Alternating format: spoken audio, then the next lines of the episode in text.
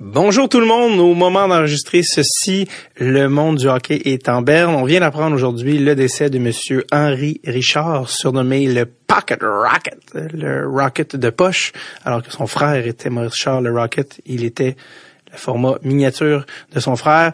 Euh, et donc, j'ai décidé d'orienter euh, à la dernière minute le, prochain culturel à son honneur, euh, Henri Richard, qui est détenteur d'un record qui ne sera, j'ose euh, avancer, jamais battu.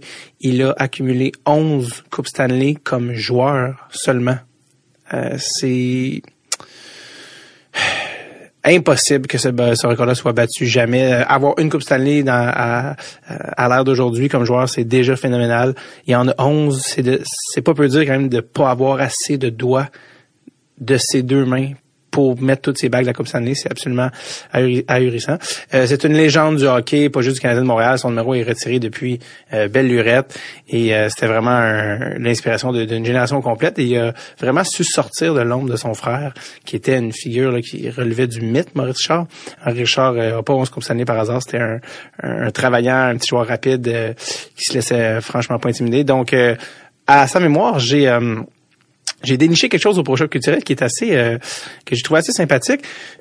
j'ai euh, je sais pas si vous savez, mais il y a des joueurs qui l'ont, vous souvenez, des joueurs qui l'ont mentionné ici au podcast. À l'époque, les joueurs du Canadien, puis même les équipes euh, après là, que Henri, Henri a, arrêté de jouer, il y avait une brasserie en Richard sur l'avenue du Parc. Il y avait une, grosse façade, puis il y avait même un genre de gros genre de mural, mural avec son frère puis lui dessiné du Canadien. Il y avait une brasserie, la, la brasserie en Richard, sur l'avenue du Parc, et c'est là que tous les joueurs se réunissaient euh, dans les années 60, 70, jusqu'à la fermeture de la brasserie en 86.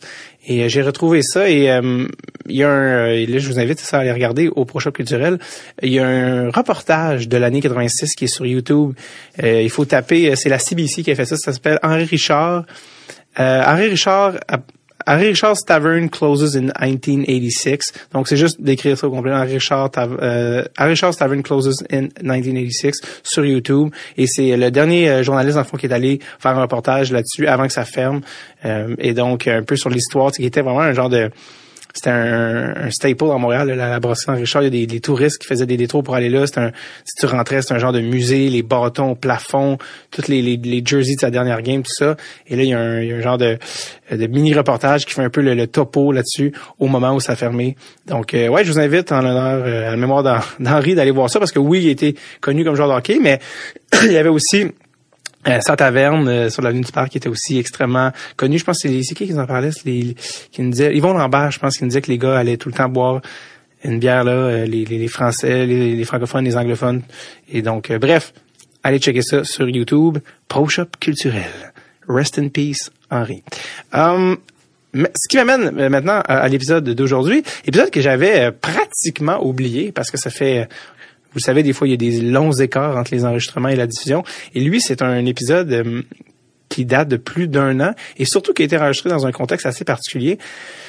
J'ai enregistré cet épisode-là en Australie. Hop, hop, hop, hop. Eh oui, donc il, euh, il remporte de loin la palme de l'épisode enregistré le plus loin de Montréal euh, détrônant ici les épisodes en Suède parce que euh, j'ai été il y a un an, février 2019, voir ma sœur qui habite en Australie, qui était là depuis euh, quatre ans. Ma sœur est en train de finir son postdoc à ce moment-là, donc c'était comme elle savait que ça achevait et comme c'était pas assez de faire un doctorat, décidé d'accoucher en même temps aussi, en même temps d'accoucher d'une thèse, d'accoucher de son premier enfant, une petite fille en santé qui me rend complètement dingo.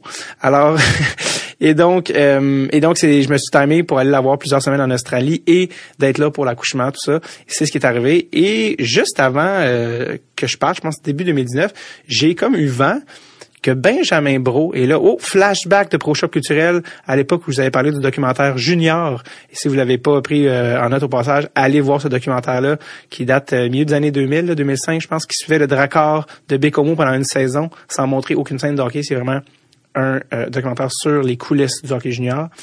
Et Benjamin Bro était un des personnages principaux là-dedans, qui était en fait le, joueur un peu étoile qui était qui était dans son année de repêchage. Et donc Benjamin Bro, euh, moi, oui évidemment, ça avait marqué mon imaginaire à cause du, documentaire, mais lui, il avait eu une, solide carrière junior majeure. Il avait fini, je pense, à Québec et tout ça. Et euh, évidemment, comme la plupart des joueurs, après ça, tu, tu sais pas qu'est-ce qu'ils deviennent, parce que la plupart ne jouent pas dans la Ligue nationale. Et lui, j'ai eu vent qu'il jouait en Australie. Puis j'étais comme, wow, c'est parce que là, je m'en vais là. Et donc, j'ai eu, euh, j'ai pris contact avec lui. Lui, en fait, était euh, à Perth, qui est dans l'ouest. Et donc, moi, ma soeur était, à, était à Adélaïde, pardon, qui est à peu près au centre-sud, et Sydney, qui est plus euh, Melbourne, plus du côté est. Et donc, euh, j'allais pas à Perth, c'était vraiment loin. C'était comme c'était un autre un autre vol interne de plusieurs heures et c'était comme impossible dans mon parcours. Et euh, il était très gentil. Benjamin m'a mis en contact parce que moi je faisais Sydney, Melbourne et Adélaïde dans mon euh, dans mon court périple et il m'a mis en contact avec un ami qui s'appelle Maxime Langelier Parent qui a joué dans la Ligue américaine, qui a joué à McGill, qui bref et qui habite maintenant à Melbourne. Sa femme est néo-zélandaise. Et lui est impliqué dans le hockey là-bas. Parce que, by the way, oui, il y a une ligue de hockey professionnel. Je sais pas si il la considère pro ou semi-pro, mais bref, je pense que c'est professionnel, en Australie. Et donc, les deux jouent là. Euh, Benjamin, lui, a vraiment refait sa vie là-bas. Euh, il est marié, ou est-ce qu'il était fiancé, si je me trompe pas. Il a rencontré sa blonde là-bas. Il a ouvert une école de hockey. Lui, c'est vraiment, sa vie est vraiment en Australie maintenant. Ça faisait, je pense que ça fait, au moment d'enregistrer ceci, ça fait déjà deux ou trois ans qu'il est pas revenu au Québec. Euh, donc, c'est vraiment loin, l'Australie c'est pas l'Europe tu peux pas faire un petit euh, un petit in and out. C'est c'est vraiment euh, un genre de 13-14 heures de, de, décalage horaire, le voyagement. C'est vraiment l'autre bout de la planète exactement. Là. T'sais, rendu là, passe d'un bord ou de l'autre, ça, ça fait ça fait pas de différence. Donc bref, il m'a mis en contact avec Maxime Langelier Parent, je, avec qui j'échangeais sur euh, les réseaux sociaux. Puis mon, mon périple avançait, puis je faisais Sydney, puis après ça j'allais à Melbourne avant de rentrer à Adélaïde et j'avais comme pas encore réussi à le rejoindre. Et juste à la dernière minute, il m'a euh, il m'a répondu, il m'a dit OK parfait, viens-t'en au bureau. Euh, lui il travaille dans un, établissement de finance, si je me trompe pas, là, ou en tout cas je me oui c'est ça exactement. Et donc, euh, j'étais allé au centre-ville de Melbourne et j'avais tout le long de mon périple des petites enregistreuses et euh, des micros dans le fond de mon sac au cas où. Je me promenais là-dedans euh, avec ça dans les auberges de jeunesse comme un fou braque. Et donc voilà, donc il y a eu la gentillesse de nous savoir. Il a dit C'était comme bizarre, comme le Québécois qui écrit puis qui débarque à son bureau à Melbourne, mais merci Maxime. C'est comme quoi on sait jamais où est-ce que c'est c'est plus moi qui cherche les épisodes de Dreadful Tape, c'est les épisodes de Dreadful Tape qui viennent me chercher et qui m'aspirent dans l'univers parallèle du hockey. Donc euh, voilà, je vais vous euh, je sais j'ai beaucoup parlé mais je vais euh, je vais vous laisser avec ça, c'est on on a enregistré ça autour du 19 ou 20 février 2019, donc déjà plus d'un an. j'arrive pas à savoir si c'est 19 ou 20 parce que mon horaire, je sais pas s'il me donne l'heure selon l'Australie ou euh, Montréal, donc euh, donc 19 euh, ou 20 février ça a été enregistré. c'est pas mal ça. ta ta ta. Ben oui, c'est ça, l'Australie, ça je vous ai dit ça. Bon, parfait. Donc voilà, c'est ça. Donc c'est vraiment ça. D'ailleurs, j'en ai pas parlé, mais by the way, l'Australie, vous avez la chance. Allez-y, là, c'est vraiment spécial parce qu'en fait, ce qu'il faut que je mentionne aussi, grosse remise en contexte, c'est que depuis que je suis allé, à moins que vous, avez, habitez en dessous d'une roche, ça a un peu pété en Australie dans le sens que les feux ont été euh, dévastateurs là, à, partir de l'automne dernier. Et euh, moi, j'étais là euh, vraiment un bon 6, 7, 8 mois avant ça. Et ma sœur a quitté l'Australie à l'automne pour aller euh, vivre en Belgique, faire un postdoc. Donc, on vraiment, euh, on était très chanceux dans, dans, le contexte de ne de ne d'éviter vraiment ça, parce que si maintenant ça avait été cette année, ça aurait été un contexte complètement différent. Donc, euh, bref, ouais, c'est juste pour remettre en contexte. C'était vraiment avant les incendies que l'on connaît. Donc, voilà. Hum, son nom est Maxime Langelier Parent. Je le rappelle, si vous voulez, le Hockey DB ou le Elite Prospects. Et donc, euh, ouais, c'est assez drôle la Ligue australienne, vous allez voir, c'est euh, il y a des patinoires qui ont dû fermer parce que c'était trop chaud, puis ça en tout cas, bref. Donc, moi, ma soeur en passant était à Adélaïde, s'il y en a qui ont des questions. C'est une euh, région euh, très connue pour le vin et tout ça. Donc, comme s'il y en a qui avaient des, des mains levées, invisibles, que j'imagine dans ma tête, parce que vous écoutez ça en faisant quelque chose. Alors, le voici, le voilà, l'avant-dernier, oui, ça, ça approche, l'avant-dernier épisode de la saison actuelle.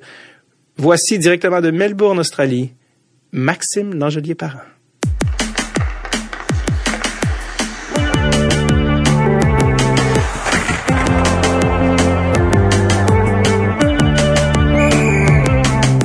Avec David.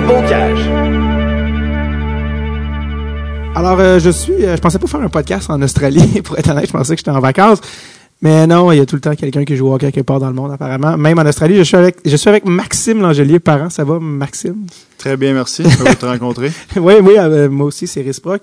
Euh, je remercie d'ailleurs d'entrée de jeu euh, Benjamin Bro, qui est responsable pour euh, cette rencontre. C'est Mhm. c'est lui que j'avais contacté. D'abord, euh, en fait, j'ai appris par hasard qu'il était en, en Australie. Puis euh, lui, il est à Perth, la côte ouest. Correct. Pas- correct? Ouais. Correct dans le sens C'est un, c'est un beau spot. Ouais, un très ok, beau spot.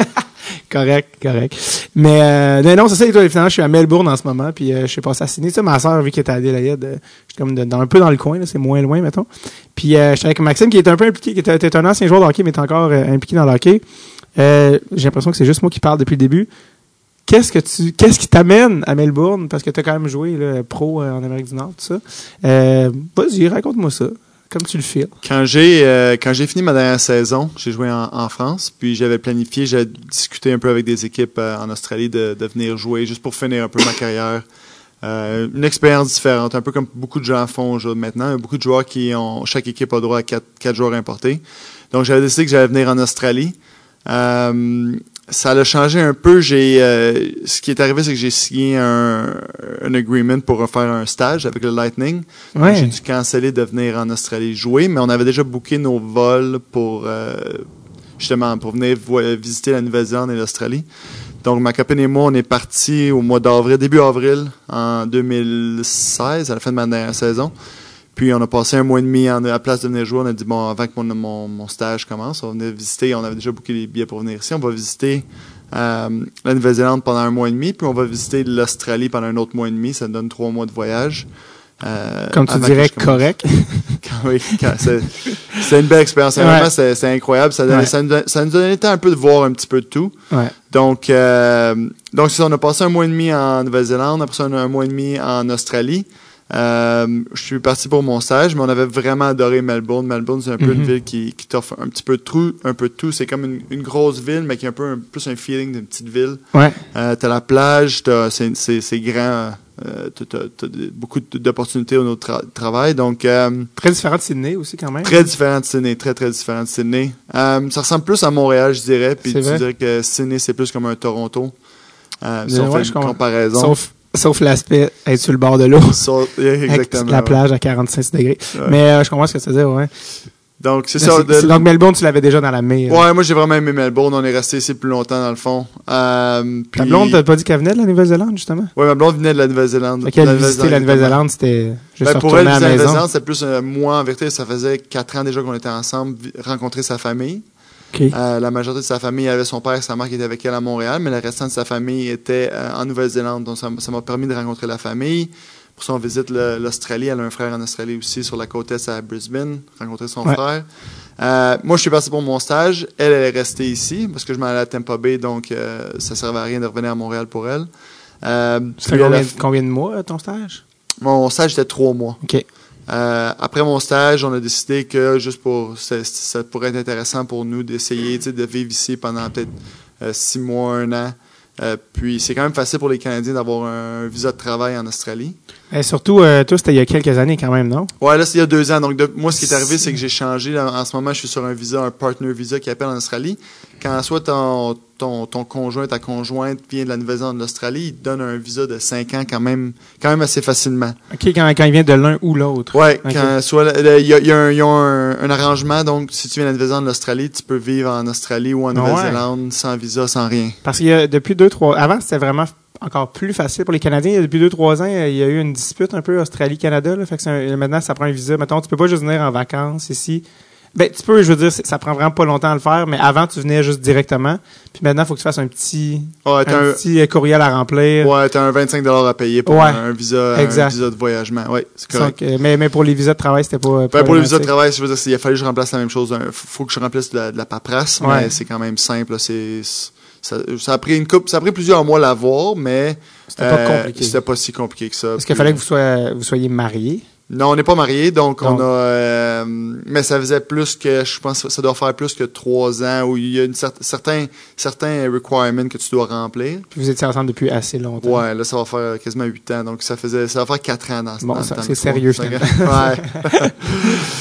Fait que c'est ça. Fait que moi, je suis revenu après mon stage, puis depuis ce temps-là, on est en, on est en Australie. On s'est promené un peu au début, juste voyager. Puis là, on est, on est établi à Melbourne. Mais là, euh, je vais juste mettre un petit pause sur la- l'aventure australienne parce que tu as quand même parlé d'un stage avec le Lightning.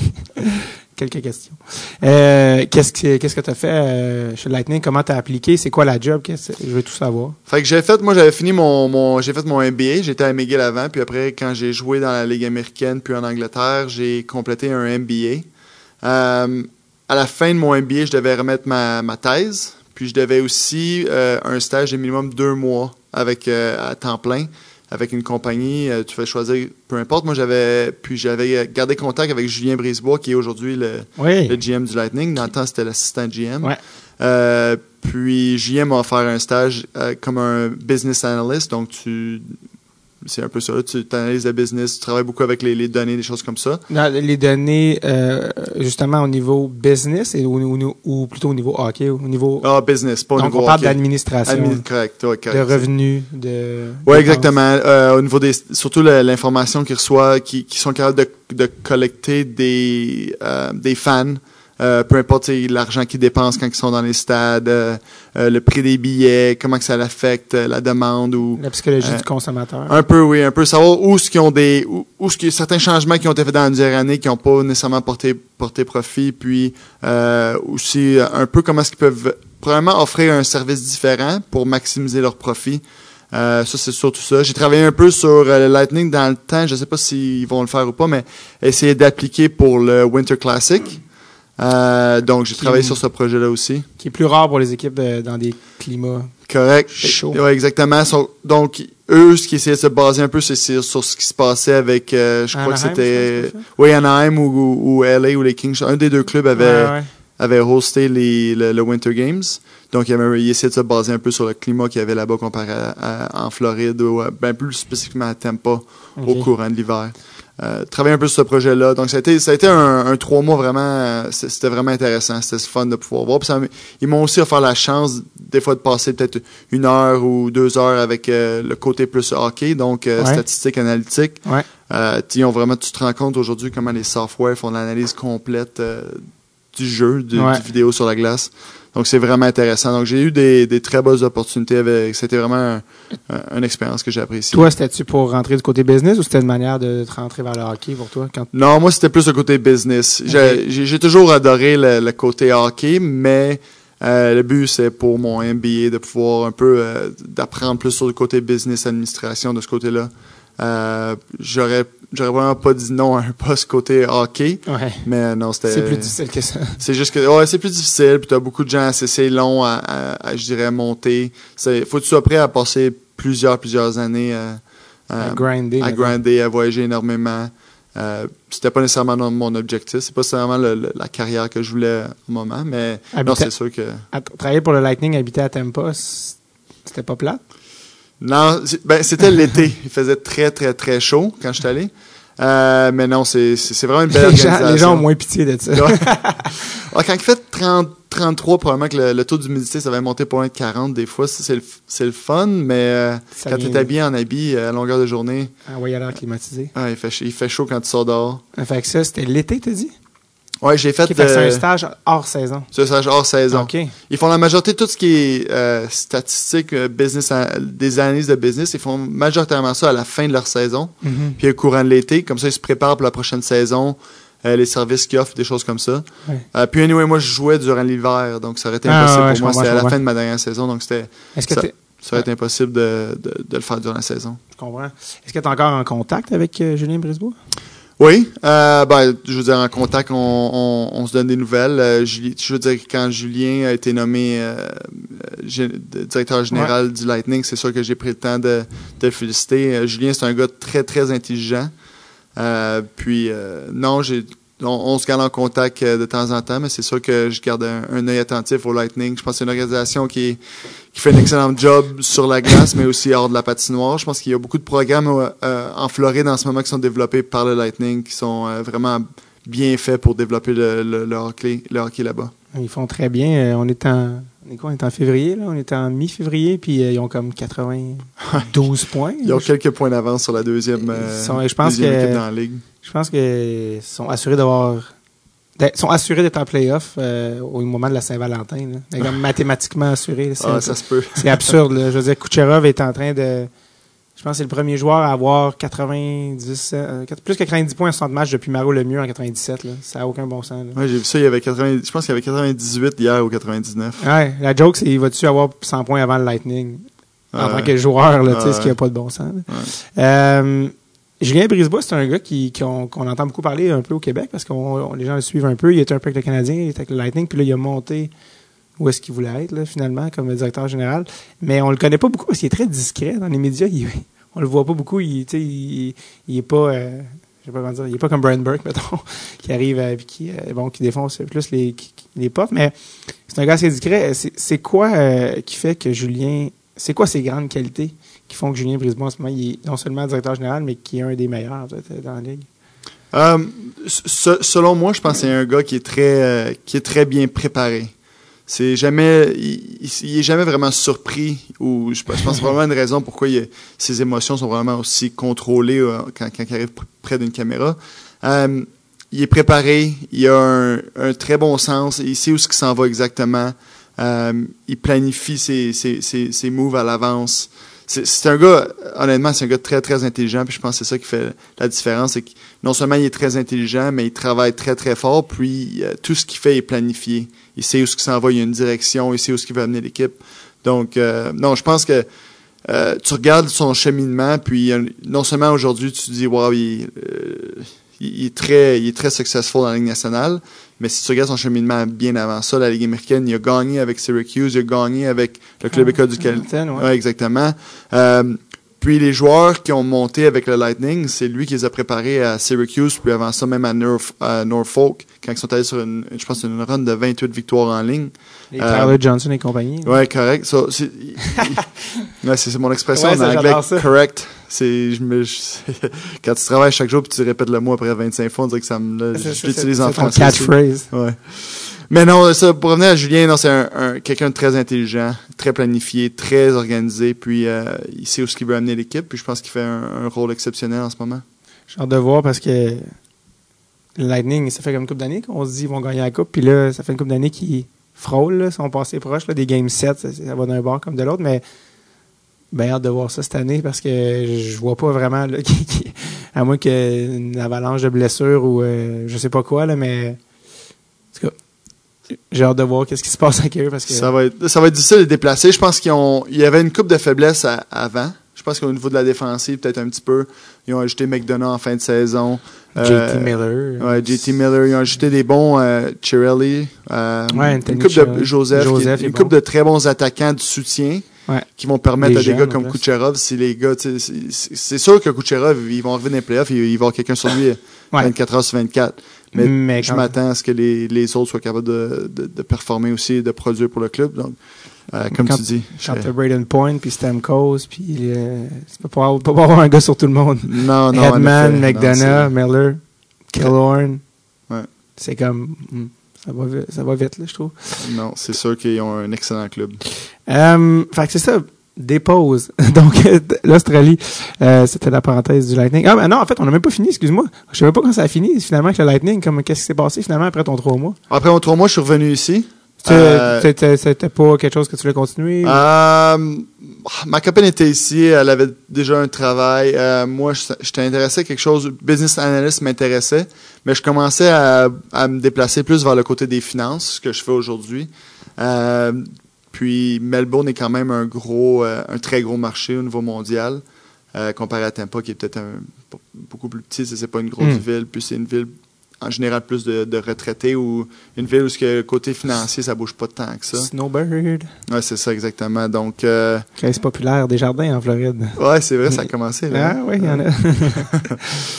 Prépare ta retraite pour tu t'en irais là-bas. Ouais, non, c'est ça. Mais non, c'est pour ça. Donc, on a... puis j'avais envie d'un- d'une expérience différente, honnêtement. Je Ok. voulais- je voulais- j'ai, euh, on avait déjà parlé avec ma copine de vivre en Australie. Donc, c'est dit, si on le fait, c'est le moment de le faire aujourd'hui. En vingtaine. Euh, c'est ça, exactement.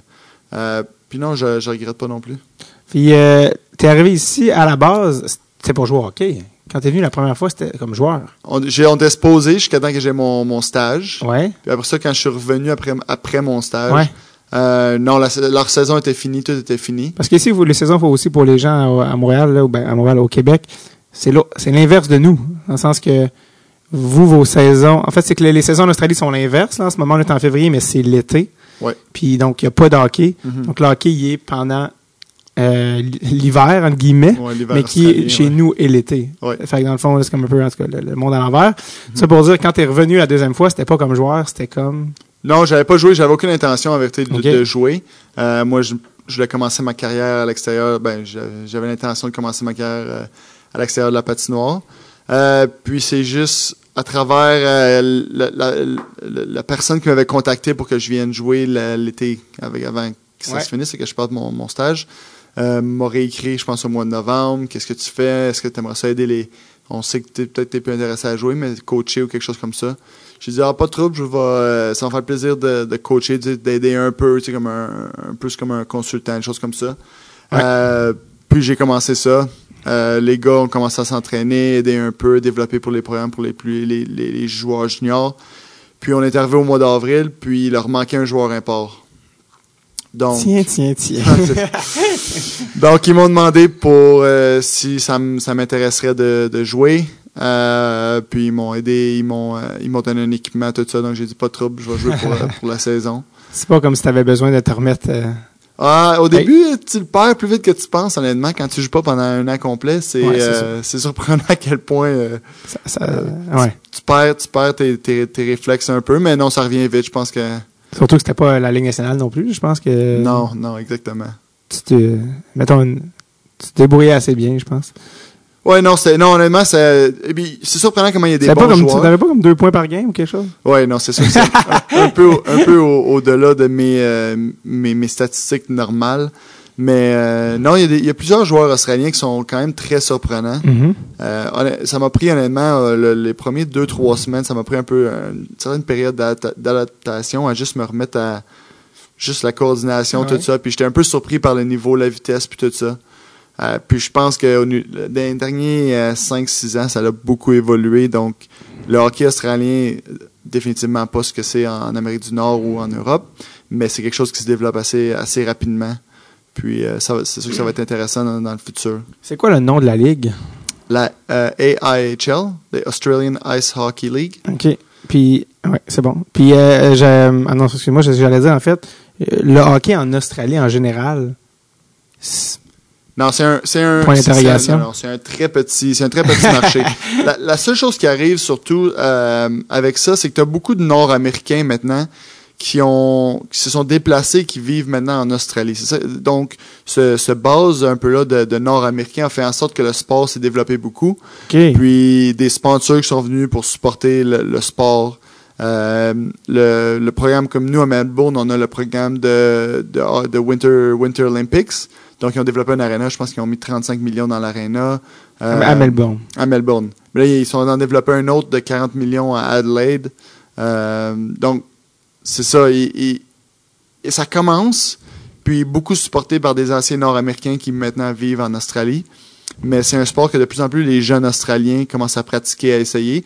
Le problème demeure le même un peu que ce qui, ce qui en est au Québec ou même en Amérique du Nord, c'est le coût. Ouais. Le coût de l'équipement est tellement élevé. Donc, euh, pense à si en Amérique du Nord, c'est à Montréal, CCM Bauer sont à Montréal ou dans- aux alentours. Euh, ici, le plus proche, c'est en Suède.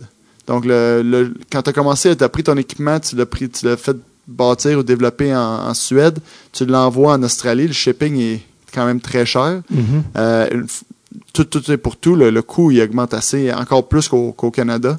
Ça rend les choses difficiles pour développer le sport parce que ça coûte euh, 1500, 2000 dollars pour équiper ton jeune, donc c'est difficile pour les 1500, gens. ouais. Puis il va grandir, puis il va falloir changer d'équipement. Les patins doivent changer à chaque année, Ah, c'est c'est ça. ça. Puis euh, C'est où que tu achètes l'équipement? Quand tu veux t'acheter l'équipement d'hockey en Australie? Il n'y a pas de Rousseau ici? Non, ils n'ont pas de Rousseau, ils n'ont pas encore commencé. Euh, Maudit qu'il voit pas, il voit pas, il voit pas à business. non, c'est ça. Il voit pas la job. Euh, surtout, surtout dans les arénas. Honnêtement, t'en as, t'en as quelques-uns. Là. Euh, ouais, le Pro Shop de l'aréna. Souvent, les, les, euh, les propriétaires des arénas ont des Pro Shops dans, dans, le- dans, le- dans le building. Puis, souvent, ils représentent une, une marque spécifique. Fait que t'as CCM, qui est dans une aréna spécifique, Bauer, qui sont dans les deux autres arénas. Puis t'as des distributeurs de Warrior, puis euh, je pense Bauer aussi a plusieurs distributeurs. Euh, mais t'as pas, non, t'as jamais un magasin. Très rarement tu vas avoir un magasin de sport avec du stock de hockey dedans. je comprends. Fait que pour, pour les gens qui veulent s'équiper, il faut vraiment, c'est un truc d'initié, là. Faut savoir. Euh, Faut aller à l'aréna. Ouais, carrément. Faut pas que l'aréna soit. Non, c'est ça. Euh, parce que quelqu'un m'a dit, euh, cette semaine, qu'il y avait trois arénas à Melbourne. Ils viennent d'en construire une qui est ouverte euh, en octobre dernier. Octobre ou. En tout cas, septembre-octobre l'an dernier. Fait qu'elle vient juste d'ouvrir. Puis ça, c'est la troisième ou quatrième, ça? Troisième. C'est la troisième. Puis euh, la personne, mais c'est parce que moi je suis dans un hostel, là, puis tu rencontres des mondes à, du monde à chaque seconde. Puis c'est quelqu'un qui m'a dit, un, lo- un loco, c'est un, un gars de la place qui m'a dit, il y a trois arénas, puis c'est pas beaucoup, là, trois arénas, on s'entend, pour euh, une ville de combien de millions? là? À 4,5, Ouais, 5 c'est millions. ça. ouais. T'sais, Montréal, on est moins que ça, puis il y a comme une aréna au coin de rue. Mhm. Il me dit, fait que, je sais pas si c'est vrai, il me dit, faut que tu choisisses quand tu joues, si tu joues l'été ou l'hiver. Oui, c'est vrai. Parce qu'il n'y a pas assez il y a pas assez de temps de glace pour tout le monde. tu es obligé, tu peux pas. euh, ils ont pas le droit, à part quand ils sont très jeunes, ils peuvent. Jusqu'à peu près environ à l'âge de 16 ans, ils doivent faire le choix s'ils vont jouer l'été ou l'hiver. Les ligues Mhm. compétitives sont euh, quand t'arrives senior, donc à l'âge de 18 ans et plus, c'est euh, pendant l'hiver. Mais la grande, grande, grande majorité des gens jouent se- seulement l'été. Parce qu'il n'y a pas de temps glace sinon. C'est tough de développer un sport quand tu joues. euh, C'est, le problème. Fait que tu te bats un peu contre, euh, un, le coût de l'équipement, deux, le- la, la possibilité de, de louer de la, la, pat- de la glace. Hmm. Puis, quand tu peux louer la glace, la glace, ça coûte environ 500 dollars de l'heure. Donc, c'est... Il y a quelqu'un qui veut pas que le hockey marche en Australie. il va où l'argent? c'est qui qui fait du cash avec ça? Personne au final, là, mais euh, c'est ok. Fait, il, y a, il y a beaucoup d'étapes. Là. Ouais, il y a beaucoup... Déjà que c'est pas un sport qui est enraciné dans la culture à la non, base? non, non, c'est ça. C'est, c'est sûr, il y a beaucoup de... Il y a beaucoup de facteurs qui font en sorte que c'est très difficile de développer le hockey, mais euh, dans les dernières années, on peut voir une, euh, quand même un gros développement au niveau des plus jeunes, beaucoup à cause, moi je dirais, euh, la facilité à accéder aux vidéos sur YouTube Ouais, c'est ça. et euh, le NHL Network, le, le monde ils se Ouais. des passes, puis euh, ils regardent ça là-dessus. Fait que ça fait en sorte que les jeunes ils, ils découvrent un peu le sport en, regardant des vidéos, des choses comme- des choses comme ça, puis ils disent ah moi ça m'intéresserait, puis là ils commencent à jouer. Euh, puis de plus en plus, on essaie d'avoir des sponsors qui vont nous aider à développer le, le sport, mais euh, le, fo- t'as le footy, ce qu'ils appellent ici, Ouais, le, le- le, le Australian football, Ouais, le- ça, qui ouais. est immense. T'as le rugby qui est très très important, puis le cricket aussi qui est un sport euh, très très populaire. Donc tu te bats contre des sports qui sont capables d'aller chercher beaucoup de financement. Puis le hockey qui est un peu c'est, un peu du- et papas qui essaient de développer le sport le Ouais, possible. Des gens qui donnent de leur temps gratuitement pour, euh, pour développer ça. Sûrement des gens euh, nord-américains, justement, qui, qui, qui arrivent avec cette. euh, Ben, t'as, t'as des gens, des Nord-Américains, mais t'as aussi des locaux qui sont ici depuis plusieurs années, puis que là, finalement, ils voient un, un peu de lumière euh, au bout du tunnel, puis qu'ils se disent, Ah, peut-être qu'on va avoir une chance de, de voir notre ligue, ou, ou Ah, surtout ouais. l'équipe nationale, peut-être monter d'un niveau. Ce qu'ils ont fait il y a deux ans, puis l'année dernière, ils ont perdu en, en finale, je pense, la, la 2B. Euh, donc, ça, ça se développe. mais- C'est-tu majoritairement des Canadiens euh, naturalisés ou. Euh, t'en as beaucoup. Ce qui sont en train un peu, ça aussi c'est une autre chose, d'essayer de, de, de, de, Diminuer, de changer, de, ouais. de forcer plus de joueurs locaux à être dans l'équipe nationale. Ouais. Mais euh, non, puis, le problème c'est ces joueurs-là qui vont au championnat les championnats mon- mondiaux, Ouais. les Australiens, il faut qu'ils payent pour jouer. C'est pas comme euh, quand ils sont sur Team Canada ou peu importe une équipe. Ouais, ouais. Tu tu tout est payé, tout ça. Les autres, les joueurs, ils payent de leur poche pour aller jouer. Donc, il y en a, il y en a tu qui ils jouent pour le fun. Des, des- je te dirais, environ la, 5 des 10 meilleurs joueurs australiens peuvent pas se permettre d'aller au tournoi parce qu'ils travaillent ou ils ont des familles ou financièrement, c'est impossible. Donc, ouais. Si un jour on est capable de, de payer pour ces joueurs-là qui puissent se, se rendre au tournoi, ça aiderait définitivement l'Australie à monter dans le classement. Ben, on avait, euh, j'ai rencontré euh, euh, l'année dernière le, le président qui est un Québécois aussi, là, de la Fédération française de hockey sur glace, puis sont dans le même bateau de. C'est pas. euh, tu sais, pour le Canada, c'est garanti d'aller au championnat du monde, puis c'est Mhm. comme facile, mais pour les autres pays, c'est comme une autre réalité. Ah, ouais, définitivement. Puis euh, tu parlais de champ des enfants, puis de Internet, puis de la, la- la culture du hockey. Est-ce qu'il y a eu une différence, y a-t-il une influence avec euh, l'aspect Nathan Walker? Ah, C'est-à-dire que c'est le l'exception à la règle. Le, le seul joueur australien, je pense, à avoir joué en Ligue nationale, si je me trompe pas. Ouais. Euh, australien, là, born and raised. euh, euh, pas quelqu'un qui a un passeport australien là, par hasard. Mhm. Et donc, lui, il est né en Australie, il a comme grandi ici, il a joué ici. Je pense qu'à 16 ans, là, il a dû partir en République tchèque là, pour Ouais. vraiment... En Slovaquie, je crois. Quoi? Je pense que en Slovaquie, mais. en Slovaquie, ouais, bref, il a, il a dû quitter pour vraiment là, aller dans un pays plus hockey. Puis euh, il a joué dans le euh, la Ligue nationale pour les Capitals. Il a été mis ses waivers, il a été pris par les Oilers. Il a été remis ses waivers, il a été repris par les Capitals. Puis il a gagné la Coupe Ouais. Stanley, comme c'est euh, le seul joueur australien qui gagne la Coupe Stanley. En plus, je veux dire, honnêtement, je, je- ça va pas arriver dans deux jours. Là. Faut vraiment que j'espère que. Est-ce que est-ce qu'il est-ce qu'il est revenu avec la Coupe ici? Est-ce que. Euh, non, je crois. Euh, honnêtement, je sais Parce que pas. tu t'as- t'as ta journée avec la Coupe, là. Ouais, ouais, ouais, t'as joué avec la, la coupe. Je sais pas s'il est revenu en Australie. Ça Euh, prend une journée revenir en Australie. Ouais, c'est ça le problème, c'est que ça, Ça prend trois jours, pas une journée. Lui, il peut pas juste avoir une journée. Il faut au moins qu'il mette l'avion une journée. Il peut rester en, Ah. Australie une journée, puis après ça revenir, ça va prendre une autre journée. Je suis parti le 10 de Montréal, je suis arrivé le 12. Ouais, c'est ça qui Fait arrive. a une journée, là, il va passer dans l'avion. là. Ben, c'est ça, non. Euh, non, c'est ça qui a eu un gros effet. Quand il a commencé à jouer dans la Ligue nationale, euh, ça l'a comme un, je pense c'est sûr que ça l'a aidé énormément les jeunes à découvrir un peu la Ligue. Euh, côté publicité aussi pour la Ligue ici, ça a été un, bon coup d'avoir un joueur qui joue dans la Ligue nationale. Euh, T'espères en voir plus, évidemment, mais je pense que c'est- une question que euh, tu sais, nous, au Canada, tu as souvent des coachs qui vont être des anciens joueurs de nationale. Tu as des coachs qui ont de l'expérience junior, puis qui, sais, qui ont fait des cours de psychologie. Des, des coachs qui sont, qui sont capables de développer les jeunes au niveau hockey, comparé à ici, qu'il n'y a, y a pas vraiment personne avec la- les connaissances nécessaires d'aider à pousser euh, les joueurs plus jeunes à devenir des, des- des petits détails qui font une grosse différence quand tu montes de niveau. Euh, fait que c'est ça. Dans- D'après moi, c'est le gros problème, c'est qu'au niveau de l'éducation du hockey est pas là encore. Et toi, ton rôle dans tout ça, QN, toi? Ben, fait que dans le fond, moi, mon but, c'est ça. En ce moment, c'est de. euh, en ce moment, je coach une des équipes dans la, la Ligue, la Ligue nationale australienne. La, la- Euh, la ligue dans laquelle tu as joué. Là. Oui, exactement. Puis, euh, j'ai, on, on commence un programme aussi avec les, les plus jeunes, les, les jeunes environ entre 13 et 15 ans, pour power skating. Il y a- on, a, on a trouvé une, une fille qui, qui faisait du patinage artistique assez élevé en Finlande, qui a dit que c'est qui s'est déplacée pour vivre à Melbourne. Donc, elle va apprendre les techniques de patin un peu aux jeunes, s'assurer que les jeunes ont des bonnes techniques, euh, qu'ils apprennent à patiner comme faut. Après ça, développer les, les, les, skills individuels. Puis après ça, on va pouvoir commencer à bouger vers le, le, le collectif. Mais ça prend, ça prend plusieurs personnes, c'est pas juste une personne. Donc, on essaie aussi de, euh, tranquillement pas vite, d'associer les joueurs qui jouent dans notre équipe, euh, dans la ligue, euh, la ligue professionnelle, ben, pas professionnelle, c'est semi-professionnelle, mais dans la ligue nationale, dans notre équipe de, de la Ligue d'Australie.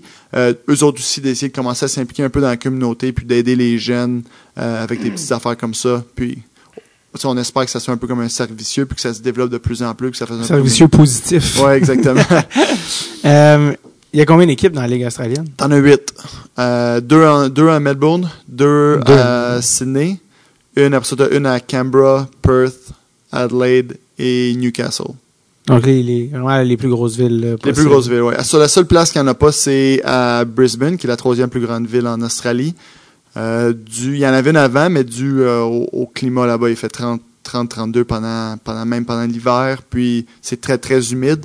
Il était pas capable de garder la glace avec une condition dont ils sont Ouais. capables de jouer des matchs. La glace, ça fondait, puis il y avait des, il jouait, puis il y avait des trous dans la glace. Fait que, il a fallu qu'il arrête. euh, après, je pense que ça, ça doit faire 3 ou 4 ans qu'ils ont arrêté, mais ils peuvent pas se permettre d'avoir une équipe là. Puis à quoi tu comparerais le calibre pour quelqu'un qui a jamais vu une game euh, de la Ligue australienne? Euh, c'est, très dur à dire parce qu'il y a tellement, euh, t'as tellement une grosse différence entre ta première et ta, ta troisième, quatrième ligne. Euh, t'as- normalement, tu as deux bonnes lignes. Je dirais peut-être un, un junior 3, un- entre ton junior 3 et ton junior majeur. Je- Ça fait tellement longtemps que j'ai pas été, euh, je pense je te dirais que j'ai vu ce, ce calibre-là, mais d'après moi, dans, ça devrait être à- environ entre ces deux niveaux-là, dans notre junior 3 et junior majeur.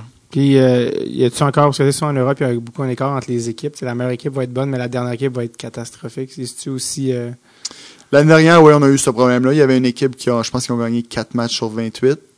Euh, mais euh, je pense que jusqu'à la toute fin, c'est les, la première avait clinché beaucoup en avance, mais de 2 à 7, je pense qu'aux 4 derniers matchs, ça pouvait encore bouger. Donc, la, la parité est quand même bonne dans la ligue en général. OK. Puis c'est qui les grosses équipes de la Ligue australienne? Euh, les, les clubs de Melbourne, euh, en général, sont très bons. Euh, beaucoup de. La raison, c'est parce qu'on a un plus gros, le fanbase est plus grand. OK. L'aréna aide à attirer beaucoup de gens à l'aréna, donc ça aide au, le côté budget, à attirer des joueurs import. Puis, il y a beaucoup de bons joueurs locaux qui, qui résident à Melbourne. Euh, après ça, tu as Canberra. Canberra, probablement un des plus gros budgets dans la ligue, si pas le plus gros budget. Euh, Perth ont un bon club normalement à chaque année aussi, où ce que Ben joue. Ah oui. Euh, Puis c'est c'est pas mal. Ça, ça, ça, ça, ça s'interchange pas mal, pour être bien honnête. Là. Puis il y a combien de monde au game? Tu dis il y a des fans euh, à Camelbourne? euh? Donc nous, mettons, que si on joue l'autre club de Melbourne, on va, on pourrait, ça va tout le temps être sold out. Puis euh, C'est sold out, combien il y a de place dans l'arène? 2000 environ total. Puis chaque game sont sold out. Quand, quand on joue contre l'autre club de Melbourne, ça va quand être c'est 2000. de la rivalité. Là, ouais. Ouais, exactement. Après ça, on a des événements comme on a des Pride Games puis des choses comme ça. On va avoir un 1500, 1200, 1500. Euh, potentiellement, le Pride Game rempli à chaque année, donc tu vas te rapprocher du 2000. Euh, des games sans nécessairement un gros événement ou quoi que ce soit, ça va plus être autour entre 600, 700 peut-être euh, fans par match. par match. Y a-tu euh, les joueurs comment ils trouvent ça? Est-ce qu'ils aiment l'ambiance? Y a-tu de l'ambiance? Ils trouvent-tu qu'il n'y a pas assez d'ambiance? Comment ils trouvent ça les joueurs dans les... Ben, je Ils pense se posent pas ces questions. Ouais, non, je pense que les autres sont pas trop. euh, Sont- ils ont sont- jamais vraiment eu. payés pour jouer? Non, il n'y a aucun joueur qui est payé. Ils ont des, ils ont des, on pourrait appeler ça des bénéfices peut-être, des, euh, tu sais, côté euh, équipement. euh, Faut pas qu'ils payent leur équipement quand même. Ils vont bien capoter. ils payent pas leur équipement, mais ben l'équipe, l'équipe les peuvent les aider, mais dis-toi qu'ils jouent juste quatre mois par année. Donc l'équipement, ils n'ont pas besoin de la changer très souvent. Ouais, ouais. Mais les Euh, joueurs imports doivent être payés. Non, les joueurs, les joueurs imports, non, ils ont, c'est encore, c'est, il y, aurait aucun salaire, t'as pas le droit de payer de salaire. Euh, mais t'as le- les vols d'avion, euh, tout ce qui est appartement, auto, visa. En fait, en fond, les joueurs importés ont toutes leurs dépenses payées. Mais ils Et n'ont pas de salaire. ils n'ont pas de salaire. L'équipe souvent peut aider à trouver un emploi.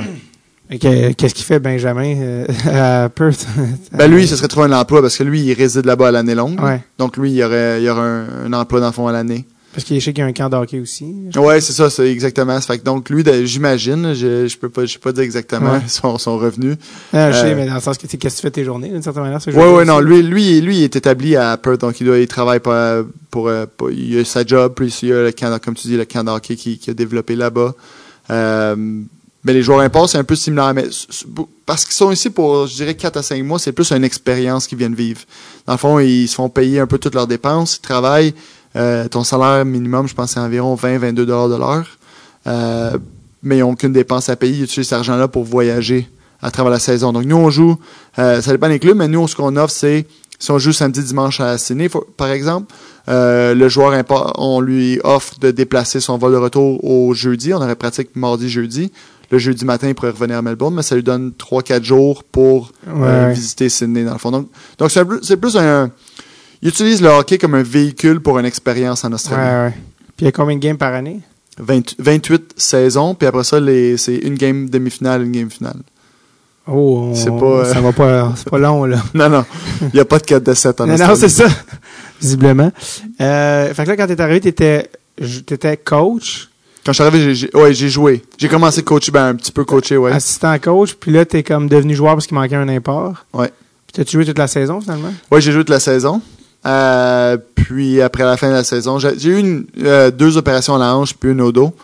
Puis, Après euh, cette saison-là? Non, je l'avais eu quand je jouais euh, après mes années universitaires. Ok. Euh, puis j'avais dit c'était assez. Après ça, j'aimerais être capable d'un jour jouer avec mes enfants dans la rue puis des choses comme ça. Euh, fait que j'ai dit j'aurais pu, euh, c'est fini. Puis ils m'ont offert le poste pour devenir entraîneur euh, la saison d'après. Puis j'ai accepté. Donc la saison d'après, t'es devenu coach. Euh, coach en chef de l'équipe? Oui. Puis euh, là, en ce moment, est-ce que c'est ça que t'es encore? Oui, c'est ça que je suis encore cette année. Donc, je l'ai fait l'année dernière. Euh, puis cette saison encore, j'ai, euh, je vais être coach de l'équipe cette saison encore. Puis après ça, on va voir pour. il m'avait demandé au moins deux ans, puis on va voir après ça ce que ce que ce qu'on décide. Fait que les joueurs sont pas payés, mais les coachs sont payés? Euh, pas un gros salaire. Ah, tu, tu vis pas de ça. là. C'est symbolique. C'est ça. C'est plus ça. Ouais, c'est plus non. C'est ça. C'est pas. Tu le fais pas pour l'argent. Tu le fais parce que t'aimes t'aimes le hockey. Puis euh, on a un bon groupe de gars. Puis j'aime ça. Puis j'aimerais ça, contribuer un peu au développement du sport en, en Australie. Puis ici, là, où est-ce que je suis venu te rejoindre, c'est ton day job, c'est ça? Ouais, ça c'est c'est là que je fais de métier. l'argent. Ouais, c'est mon vrai job. C'est ton métier qui te permet de faire les folies que sont le hockey dans tes temps libres. Ouais, exactement. fait que, ok, fait que c'est- quoi que tu fais comme. euh, Je travaille euh, dans le fund services, donc un peu les, les finances dans le fond. Euh, L'Australie est beaucoup. euh, donc, disons comme on a les REER au Québec. Ouais. Ici, tu es obligé de mettre 9% c'est pas une option. Ton 9% de ton salaire est pris automatiquement de chaque paycheck, mis dans des fonds. Donc, tu es obligé de, à chaque année de mettre un 9% dans un Ce qui est fonds comme une bonne chose, j'imagine. C'est une très bonne chose. Je pense que ça force la population à, à préparer un peu pour, euh, pour leur retraite, mais aussi à faire un peu attention. Souvent, ça arrive, tu, tu vois beaucoup de gens qui dépensent tout leur argent puis arrivent à la retraite qui n'ont plus d'argent. Ben ici, le monde sont obligés de contribuer, dans le fond, eux-mêmes euh, à leur fonds de pension. Euh, puis tu as ça, ça, ce qui crée des très, très gros fonds. Puis tu as aussi beaucoup de gens, euh, il y a beaucoup de tax break quand tu crées ton propre fonds de, de REER un peu, là. ton propre fonds. Euh, donc les gens inscrits, les gens qui ont beaucoup d'argent, ça crée des fonds eux-mêmes, puis euh, puis investissent leur argent. Donc moi, ce que je fais, c'est qu'on travaille pour des, euh, on fait toute l'administration de ces fonds-là pour des, des compagnies comme UBS. Je vais te donner des noms, BNP, tu sais, des, des grosses compagnies dans le fond qui ont des, des fonds de plusieurs milliards. Euh, puis nous, on fait ça dans le fond. Ok, pas, non pas pour des particuliers, plus pour des. Non, on fait pas, on fait rien pour les particuliers. Nous, eux, ils gèrent des particuliers. Nous, on gère juste la, le gros plus le wholesale, le côté wholesale de, de la chose. Ok, ok. T'aimes ça? Oui, oui, non, c'est, non, c'est bien. C'est la, j'ai rencontré la madame qui a commencé la compagnie, je pense, il y a, il y a 10 ans. C'est une Canadienne qui vient de Sherbrooke. Euh, puis je l'ai rencontrée par hasard. Puis euh, je me cherchais un emploi. Euh, oui, elle parle français. Parle français aussi. Euh, puis non, on s'est rencontrés, puis euh, jase, jase, parle, parle. Le Lundi d'après, elle m'offrait un, une job, puis j'ai accepté. Puis ça va faire 8 mois, 9 mois bientôt que je suis ici. Puis euh, non, j'apprécie, c'est une très belle... Ok, Très mais avant, entreprise. avant, avant ça, t'étais-tu euh, à un autre job ici? J'avais pas moi, j'ai pas eu mon visa. Dans le fond, avant que j'ai mon visa, Ça a ça a pris- euh, ça a pris 8-9 mois parce Wow. que on l'a fait, à place de prendre un, avec un immigration lawyer, on l'a fait nous-mêmes. Puis il y avait des, des petits détails qui, qui buguaient. Tu le ferais-tu différemment? Si- Ben, j'aurais probablement, ça, ça aurait probablement pris un mois si je l'avais fait un peu aujourd'hui avec ce que je sais, ça m'aurait probablement pris un mois avoir le visa. Euh, ou j'aurais probablement appliqué pour le premier visa, qui est un visa en étant canadien. On peut avoir un visa pendant, je pense, un an de travail. Ouais. J'aurais appliqué pour l'autre en attendant que celui-là Ouais, ouais, ouais. euh, arrive. Mais en- euh, je regarde aujourd'hui, je travaille euh, 12 heures par jour. Je me dis, euh, j'apprécie le fait que j'avais des journées pour voyager. J'ai voyagé, j'ai quasiment fait toutes les villes en Australie, sauf à quelques endroits dans les territoires du Nord. Ça m'a permis la chance vraiment de voyager en Australie. Donc, oui, ça a été long un peu par bout, mais j'ai vraiment apprécié. Ta star d'abord travaillais-tu? Ma blonde travaillait pour euh, l'équipe, euh, le, le cricket, l'organisation de, de cricket, cricket Australia. Donc, elle a voyagé aussi, beaucoup. Donc, moi, disons, elle partait pendant 7-8 jours à Perth. J'allais avec elle. Puis l'hôtel, tout était payé. Puis moi, je faisais mes affaires pendant qu'elle travaillait. Puis après ça, souvent, j'allais à un autre endroit. Puis je revenais la, la rejoindre après ça à Melbourne. C'est quoi tes spots préférés, carrément, euh, que, que tu as vu en, en Australie, là, carrément, vu que tu as pratiquement fait le tour? hein? Ouais, ben moi j'ai j'aime j'ai le l'est, le Gold Coast, Ouais. est vraiment magnifique là si tu vas euh, euh, pas nécessairement à Brisbane, Brisbane est plus haut, mais si tu vas genre Noosa ces endroits-là, c'est c'est magnifique. Euh, Perth, c'est très beau. C'est très beau aussi, c'est très c'est un peu exclu donc c'est plus difficile à rendre mais c'est une très belle ville. Puis moi j'ai j'aime bien le vin. Puis à Adelaide, Ouais, t'as du vin incroyable. Une région viticole là, qui est connue pour ça. exactement. ouais. Fait que tu fais des. J'ai fait. euh, je suis resté euh, à peu près 10 jours à, à- à Adelaide. Puis j'ai euh, je vais visité 4-5 vignobles, là, des journées complètes dans des. Tu fais des tours de vignobles là, qui Ouais, sont ouais. offerts. Puis c'est magnifique, là, la région, c'est tout, tout est naturel, puis le vin est exceptionnel. Euh, j'ai beaucoup, beaucoup aimé Adelaide. Non, il y y, a beaucoup de beaux. C'est très différent. Tu vas à Adelaide, puis tu vas à Noosa, c'est, un, t'as l'impression d'être dans un paradis, puis tout ça, t'as du Ouais, sable ouais. blanc à perte de vue. Puis l'autre, c'est plus une grosse ville avec des vignobles, Ouais, un vin quand même corsé. Donc, c'est, c'est fou un peu en Australie comment tu peux avoir un petit peu de tout. Donc, euh, non, il y, a- il y a un petit peu de tout dépendant de ce que, ce que t'aimes, mais non, j'ai, je pense que ces trois villes-là, là, Noosa exactement pour la, la plage, après ça, Adelaide pour le vin, puis euh, Perth beaucoup, mais pour vivre, je pense que Melbourne, ça reste mon, mon choix préféré. T'as- T'as-tu été, tout le monde parle, beaucoup des Whit Sundays? Les Whit Sundays, c'est encore plus haut sur la. J'ai pas encore été, mais non, c'est. Euh, euh, il paraît que c'est magnifique. C'est c'est un peu comme un. C'est c'est tropical, c'est très tropical. Ouais. C'est euh, du sable blanc. C'est, c'est un peu comme les, les Québécois vont à Cuba, ben les, les Australiens restent dans leur pays puis ils vont à- dans les Whitsundays justement C'est ton, ta- de ton prochaine destination vacances. Ouais, il faudrait le faire quand, on va, quand je vais avoir un petit peu de congé. Là, j'aimerais, on va y penser. Tu peux y aller pour 4-5 jours d'ici. Là, c'est pas super cher les vols d'avion. Fait Mhm. qu'on on va y penser. Euh, si, euh, si- quand, euh, quand un enfant ici en Australie, il est pas automatiquement australien, ça se peut-tu, quand il est de naissance? Oui, tu vas avoir euh, automatiquement la- le passeport. Pour vrai? Ouais. T'es sûr? Ouais. Ah, ça, ça, c'est pas ta blonde, elle est australienne. Euh, Normalement, nous- nouvelle-zélandaise. Euh, À ce le- moment, ma, ma soeur est canadienne, puis son enfant, il va naître ici. Mais il, elle m'expliquait qu'il est pas, ses parents sont canadiens, puis elle est sur un visa de. Ah, c'est ça. Peut-être parce que. Ah, oui, non, pas c'est ok. C'est parce que nous, ouais, moi, je suis sur un. Le type de visa, probablement, que j'ai, c'est différent. Puis, peut-être raison, peut-être parce que ma copine est de la Nouvelle-Zélande. Euh, parce que oui, s'il y a un passeport, passeport, néo-zélandais, néo-zélandais, ben là, c'est peut-être pratiquement similaire. Ouais, non, ben dans le fond, tu peux choisir. Je pense que tu peux choisir s'il naît en, en Australie. Puis c'est aussi bien d'avoir l'Australien que le Nouveau-Zélandais. Le Nouveau-Zélandais, je veux dire, c'est- un pays incroyable, mais beaucoup plus petit. ben oui, c'est sûr, mais euh, Côté opportunité. pour travailler peut-être plus. Ouais, Ouais. en, ouais, ouais, en Australie, c'est plus intéressant. Tu connais-tu euh, le groupe euh, Flight of the Concorde? Ça dit quelque chose? Un ouais, je sais quoi. australien. Euh, Ouais. Non, néo-zélandais, excuse. Ouais, de- D'humoristes. ouais, ouais. C'est tout ce que j'allais dire. euh, euh, je vais te parler un peu parce que t'as- t'as- avant de, de- de- on a commencé avec l'Australie parce que c'était comme inévitable, mais euh, mais t'as t'as fait d'autres choses avant. T'as as joué quand même junior 3A, junior majeur, puis t'as aussi joué euh, universitaire canadien, Mhm. mais c'est un peu méconnu je trouve l'universitaire canadien comme ligue. Ben là de moins en moins là, c'est de plus en plus connu, puis tant mieux. Mais t'as quand même joué à McGill, puis euh, tu faisais-tu partie de l'équipe qui a gagné le championnat? Ouais, quand j'ai l'année que j'ai gradué, c'est l'année qu'on a, Ah. a- que McGill a gagné le championnat canadien. que la- je pense que la game était même diffusée à la télé. Ouais, les finales, euh, on a joué, on a, en, en vérité, l'année d'avant, on avait perdu en finale des championnats Ok. canadiens. Puis, euh, Contre qui? contre UNB, qui est Nouveau-Brunswick. UNB. L'Université du Nouveau-Brunswick? Ouais, qui ont un très bon programme de Je hockey. connais l'Université de Moncton, mais je connaissais pas l'Université du Nouveau-Brunswick. UNB, c'est probablement le meilleur programme euh, que tu regardes dans les derniers 10 ans au Canada, côté Ah ouais? hockey euh, masculin. Ouais. Euh, Plus que les universités en Ontario? Ouais, ouais, je dirais que McGill, normalement, c'est la, la meilleure, côté euh, la Ligue d'Ontario, parce que la Ligue d'Ontario inclut euh, les, les, les universités au Québec comme Concordia, McGill et UQTR. OK. Euh, ouais, donc j'ai joué à McGill, puis on avait perdu ma troisième année universitaire, on avait perdu en finale du championnat canadien. Puis l'année d'après, on a gagné en, en finale contre euh, euh, Western University, donc une, université en Ontario. Ouais. Euh, non, c'était vraiment une expérience. Je pense que c'est vraiment le, le plus beau souvenir que j'ai eu de ma vie. Je pense que tu passes quatre ans à l'université avec les mêmes gars. Tu développes des, des amitiés qui sont très difficiles à, à oublier. Je pense que tu- c'est un peu, c'est c'est ça. C'est- vraiment un feeling spécial parce que c'est comme si tu grandis ensemble puis ça prend longtemps finalement t'accomplis quelque chose de- d'exceptionnel. C'est la première fois, en, je pense c'est 133 ans que McGill gagnait. Oh. Euh, puis non, ça a été vraiment euh, ça a été quelque chose d'exceptionnel. Puis j'ai été chanceux, j'ai été capable de, de sortir de là avec un contrat professionnel après. Donc Ça ça t'a aidé, euh, le championnat? à- ouais, c'est sûr, définitivement. Je pense que j'ai été chanceux de jouer avec des très bons joueurs. Euh, puis tu parais toujours un peu mieux quand tu joues avec des, des joueurs. euh, on a des joueurs comme Marc-André Darion, Francis Veropol, puis Carl Ouais. Roper. Ils ont eu des tryouts euh, professionnels après? Ouais, ouais. Veropol, je pense qu'il a joué quelques matchs de la Ligue américaine. Marc-André Darion a choisi l'Europe, mais je pense qu'il joue encore dans, dans la Ligue en. Il joue encore dans la Ligue en Autriche, qui est une ligue très très forte. Donc c'est tous des joueurs qui ont, des, qui ont qui ont encore des très bonnes carrières professionnelles au niveau hockey.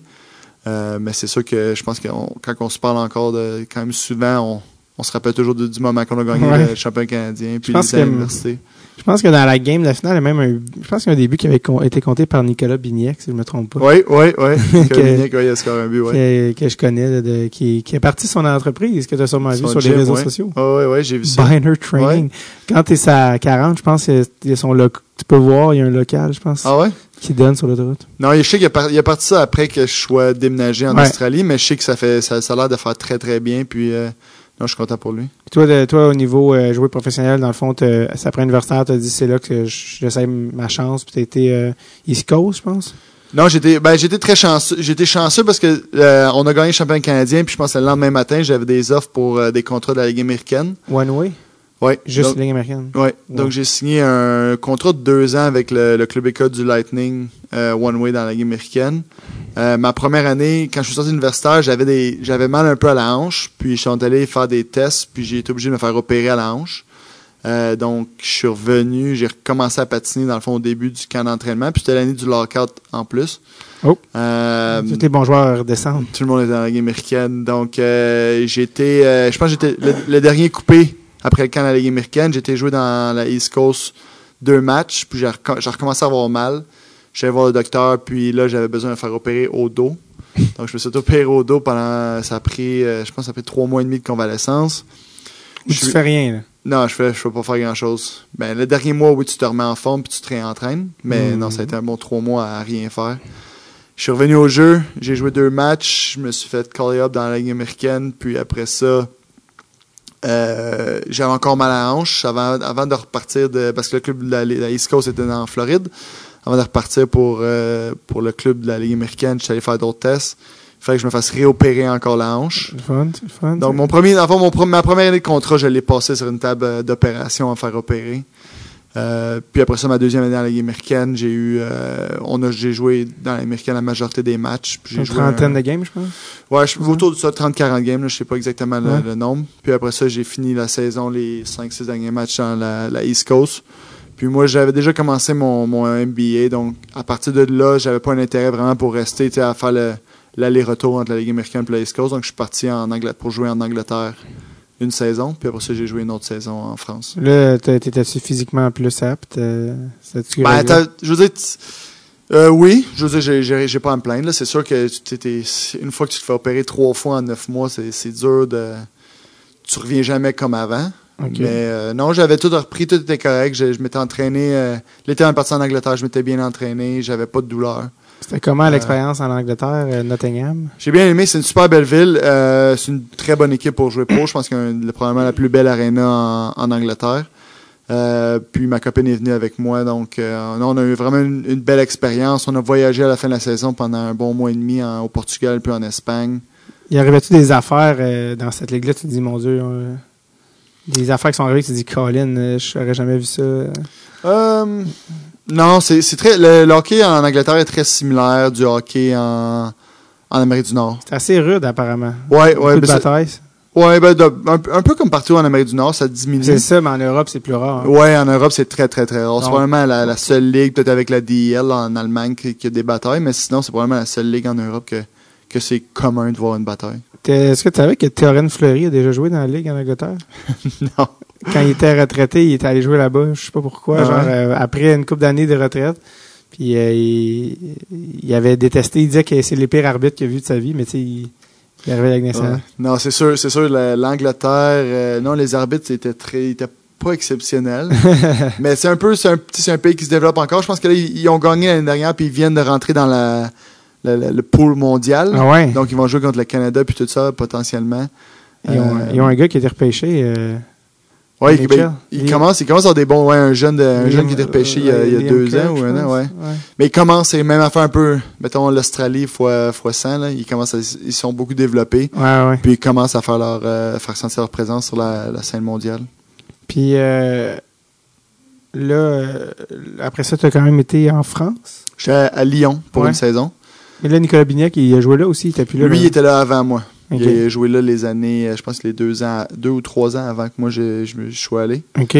Euh, Tu avais-tu parlé? C'est pour ça que tu allais là? ouais, euh, non, ben c'est pas pour ça, mais oui, c'est sûr que j'y ai parlé avant de me, avant de me rendre, euh, savoir comment il avait aimé l'équipe, la ville, puis tout ça.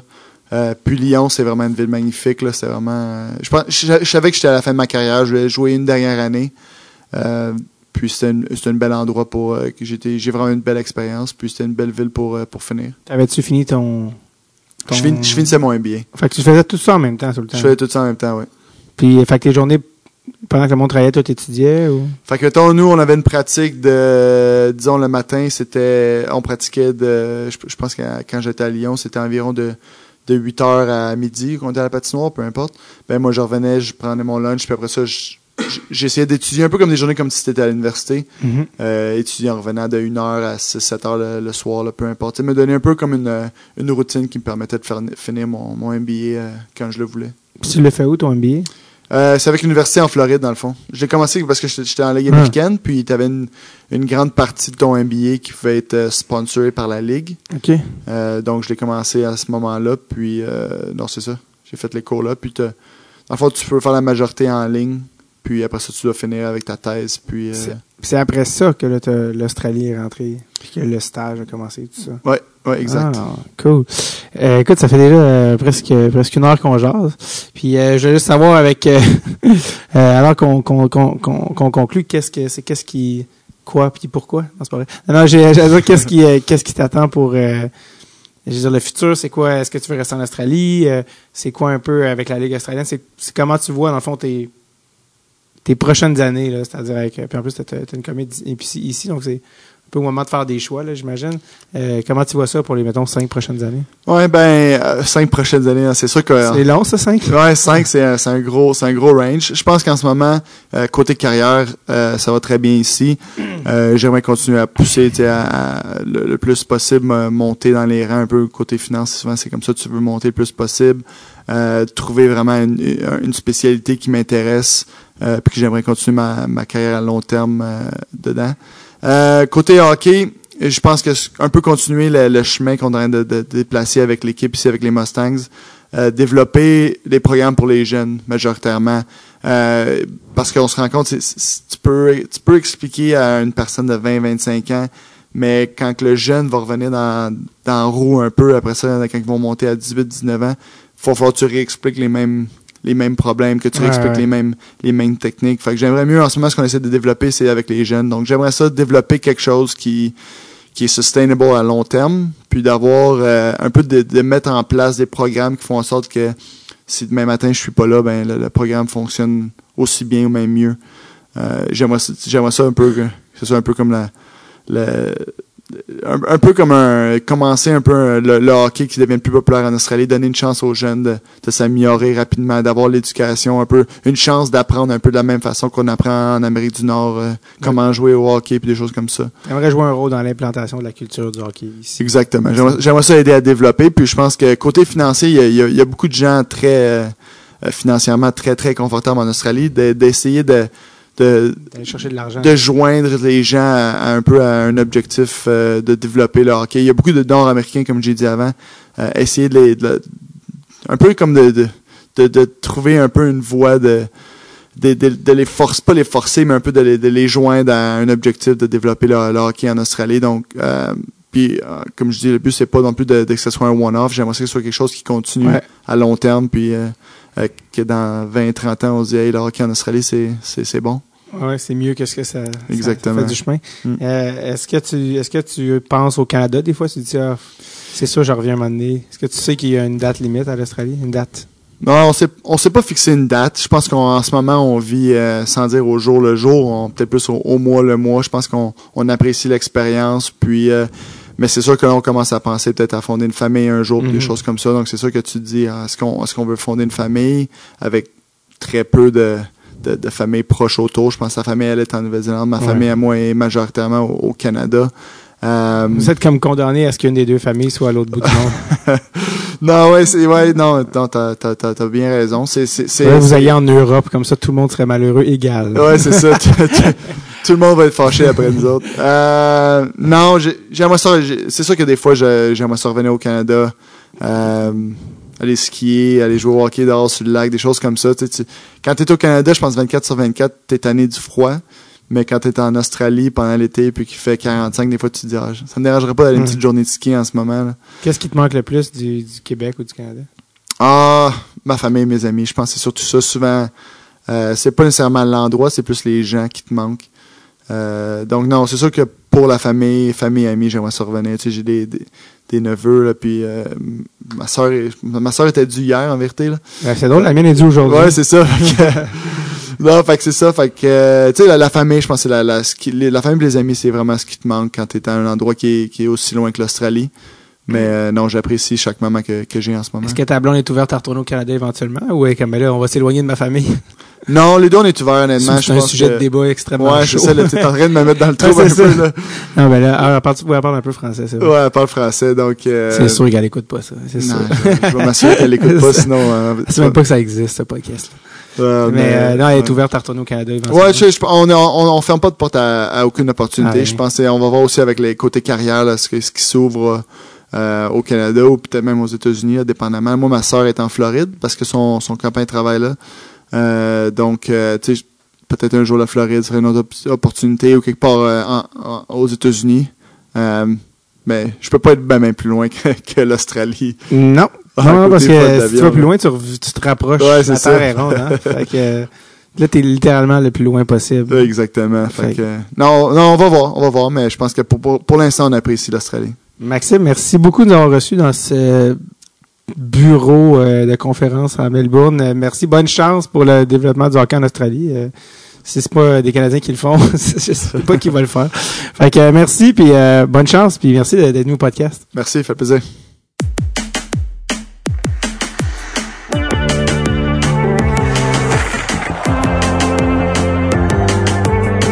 Merci énormément à Maxime de m'avoir reçu comme ça à l'improviste, d'avoir trouvé une salle au bureau, d'être resté après la job. Euh, c'est vraiment gentil, j'apprécie sincèrement. Mini correctif, à un moment donné, je fais référence au groupe néo-zélandais Flight of the Concords, euh, que j'adore puis que je suggère à tout le monde. Euh, J'ai dit Concord, non, c'est Concords, il y a un S à la fin. Genre le petit détail dont tout le monde se crisse, moi, ça me rend folingue! Donc, je le mentionne.